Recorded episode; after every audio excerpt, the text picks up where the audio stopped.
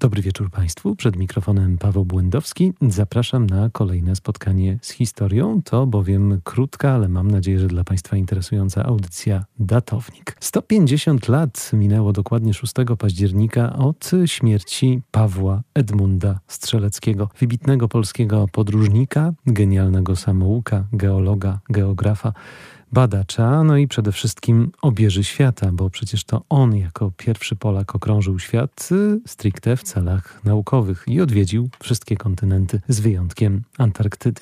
Nie wiem, kiedy Państwo po raz pierwszy w swoim życiu usłyszeli o Pawle Edmundzie Strzeleckim. Ja doskonale pamiętam, że jeszcze jako dziecko zaczytywałem się w książkach Alfreda Szklarskiego, który zresztą także kilkanaście miesięcy temu był głównym bohaterem Datownika. I tam w książce Tomek w Krainie Kangurów Szklarski zamieścił opis tych peregrynacji Pawła Edmunda Strzeleckiego po Australii, wszak tego właśnie miejsca na ziemi dotyczyła ta książka. To postać niezwykła. Dzisiaj, kiedy przygotowywałem się dla Państwa do tego programu, zwróciła moją uwagę podobizna, fotografia Pawła Edmunda Strzeleckiego. Niesłychanie inteligentna twarz, zdradzająca wielką wiedzę o świecie, ale także to, jak wiele ten człowiek w swoim długim życiu zobaczył. Urodził się bowiem w 1797 roku w Głuszynie, to obecnie jest część Poznania, w rodzinie Franciszka Strzeleckiego, który był szlachcicem. Był także, to bardzo ciekawa informacja, wujem pisarki Narcyzy Żmichowskiej, która nawet później przecież napisała książkę o Pawle Edmundzie Strzeleckim. Narcyza Żmichowska, tu tak na marginesie Państwu dodam, to oczywiście znana polska powieściopisarka i poetka. Dzisiaj uważana jest za jedną z prekursorek feminizmu w Polsce, ale na przestrzeni lat równie silnie wypowiadała się na rzecz niepodległości polskiej i także na rzecz chłopstwa. Wystarczy zacytować jedną z jej książek, w której pisała, że na naród składają się wszystkie warstwy społeczne, a upośledzonemu przez bieg historii chłopu należy się oświata. O ile ojciec Pawła Edmunda Strzeleckiego, wspomniany przeze mnie Franciszek, odebrał gruntowną edukację, bo on studiował przede wszystkim geografię, a także geologię na Uniwersytecie w Heidelbergu, o tyle sam Paweł Edmund Strzelecki był, jak wspomniałem Państwu na początku naszego spotkania, samoukiem. Niewątpliwie genialnym samoukiem, biorąc pod uwagę to, do jak wielkich rzeczy w swoim życiu doszedł. Przez część swojego młodego, ale już dorosłego życia Strzelecki przebywał w Krakowie, a później zaczęła się jego przygoda z podróżami. Niektórzy mówią, że te podróże Strzeleckiego to była ucieczka od męki wielkiej miłości, dlatego że nasz bohater zakochał się w pani Aleksandrze Turno, którą nazywał Adyną, ale niestety ojciec tejże panny odmówił Strzeleckiemu jej ręki. Strzelecki kochał się w niej na zabój przez wiele lat i przez wiele lat miał z nią prowadzić korespondencję. Jest nawet taka legenda, chociaż niesprawdzona,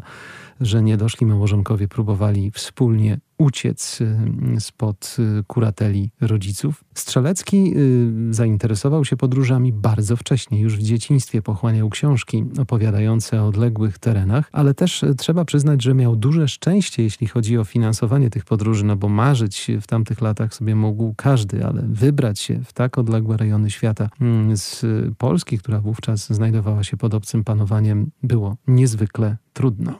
Najpierw swoją pasję do podróży Paweł Edmund Strzelecki finansował ze spadku, który należał mu się po zmarłych rodzicach, i wśród tych pierwszych krain, które wówczas odwiedził, były m.in. Czechy, Szwajcaria, Austria, także Włochy i Dalmacja. Właśnie we Włoszech Strzelecki poznał człowieka, który miał bardzo wiele zmienić w jego życiu. To był magnat Franciszek Sapieha, który powierzył Strzeleckiemu zajmowanie się jednym z jego majątków, a Strzelecki sprawdził się, mimo braku doświadczenia w tej dziedzinie, ponoć znakomicie, no i zbierając dzięki temu bardzo pokaźny kapitał za swoje trudy. No a później, kiedy w 1829 roku książę Franciszek Sapieha zmarł, pozostawił w testamencie Strzeleckiemu ogromną kwotę, którą później będzie pożytkował Strzelecki na finansowanie swoich kolejnych podróży. Tuż przed niezwykle burzliwym okresem w historii Polaków, czyli w 1829 roku, Paweł Edmund Strzelecki opuścił rodzinny kraj.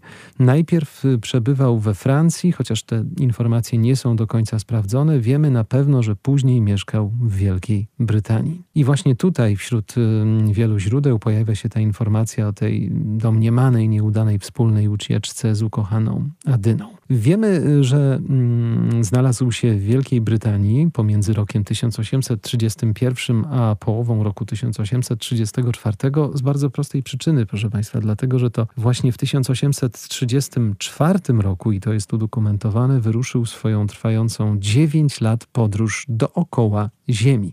Wyruszył z portu w Liverpoolu i jak dzisiaj wiemy, na pewno wszystkie koszty pokrył sam. No i teraz tę niezwykłą podróż oczywiście musimy omówić bardziej szczegółowo. Zaczęło się od Ameryki Północnej. Zwiedzał m.in. Florydę i Meksyk, chociaż zwiedzał to nie jest dobre określenie, bo przede wszystkim badał te tereny. To były lata 1834-1835. To, o czym najczęściej się wspomina, kiedy mówimy o tym etapie podróży Strzeleckiego, to oczywiście odkrycie złóż rud miedzi nad jeziorem Ontario w Kanadzie.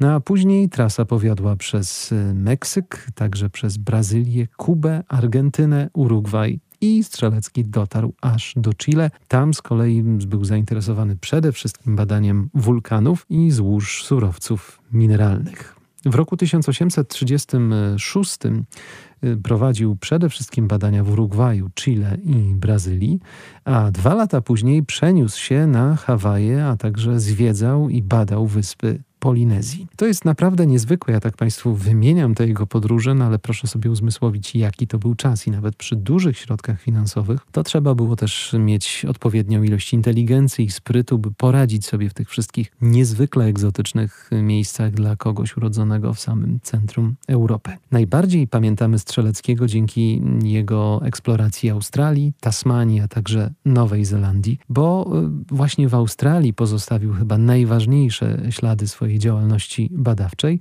Badał tam najwyższe pasmo, jeśli chodzi o góry na tym kontynencie, czyli słynne wielkie góry wododziałowe, a najwyższy szczyt nazwał na cześć przywódcy powstania kościuszkowskiego. Chodzi oczywiście o Tadeusza Kościuszkę i górę Kościuszki, czyli Mount Kościuszko. Niektórzy mówią, że także inny szczyt został przez Strzeleckiego nazwany imieniem swojej ukochanej, Mount Adin. Czy tak było? Trudno powiedzieć, dlatego że niestety ta nazwa do naszych czasów się nie zachowała.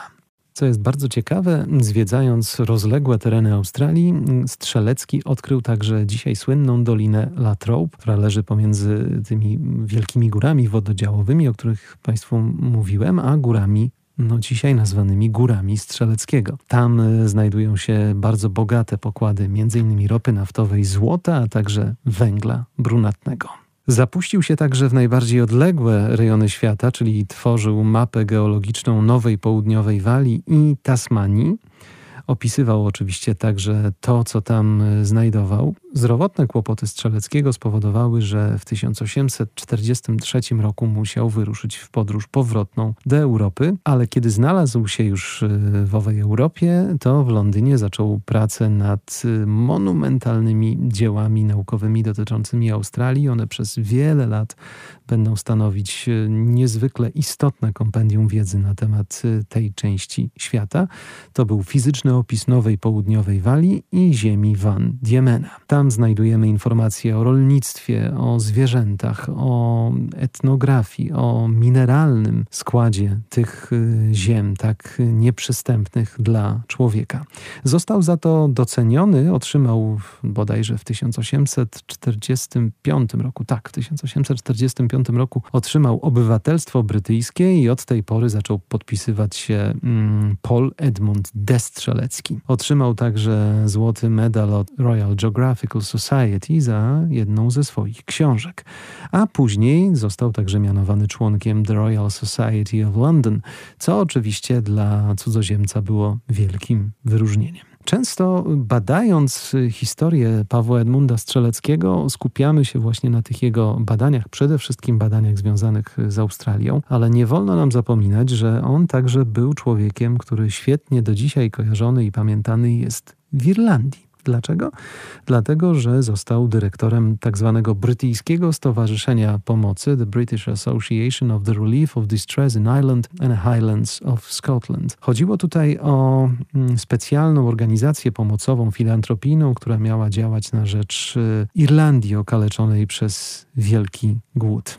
Stowarzyszenie powstało z inicjatywy barona Rothschilda i ściśle współpracowało z rządem brytyjskim. Oczywiście to wiązało się także z dużymi dotacjami i to stowarzyszenie zabiegało o pomoc i doświadczenie takich osób jak Paweł Edmund Strzelecki. Ponieważ był obcokrajowcem, był Polakiem, więc zdaniem Brytyjczyków Irlandczycy w zdecydowanie większy sposób mogli mu zaufać niż któremukolwiek z wysoko postawionych Brytyjczyków z oczywistych powodów.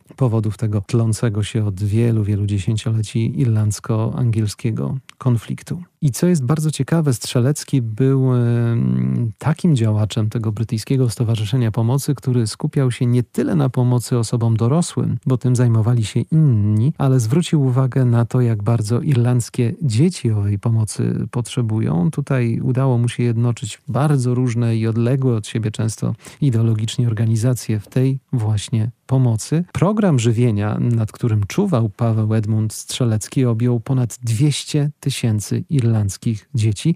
Zresztą za te zasługi nasz rodak został potem wpisany do galerii bohaterów narodowych Irlandii. Szkoda, że dzisiaj o tej sprawie się nie pamięta, ale mam nadzieję, że ta 150. rocznica odejścia wielkiego Polaka sprawi, że będziemy wracać także do tych jego zasług. Jeśli chodzi o upamiętnienie działalności Pawła Edmunda Strzeleckiego, to możemy tutaj wymienić ogromną ilość przeróżnych inicjatyw. Przecież jego nazwiskiem nazwane jest pasmo górskie, jezioro, rzeka, także miasteczko. To oczywiście wszystko w Australii, no ale jest także patronem wielu szkół, drużyn harcerskich. Narodowy Bank Polski także pod koniec lat 90. wyemitował komplet monet, który upamiętniał 200. wówczas rocznicę urodzin Strzeleckiego. Jak wspomniałem Państwu, Australia nigdy nie zapomniała o Strzeleckim, podobnie zresztą Irlandia. W 2015 roku w Dublinie odsłonięto specjalną tablicę pamiątkową ku czci Pawła Edmunda Strzeleckiego. Nawiązując do tytułu tej audycji, wspomnę Państwu, że w grudniu 1973 roku, a więc niespełna 50 lat temu, Poczta Australijska przygotowała okolicznościowy datownik w urzędzie na Górze Kościuszki. Choć Paweł Edmund Strzelecki zmarł 150 lat temu, w 1873 roku, to niestety jego grób ucierpiał w trakcie niemieckiego bombardowania Londynu. Wówczas powstał specjalny komitet, który zbierał pieniądze na odrestaurowanie grobu i tego, aby pamięć o naszym wielkim rodaku trwała nadal. Dziękuję Państwu pięknie za to spotkanie w Datowniku. Słyszymy się w tej audycji ponownie za tydzień.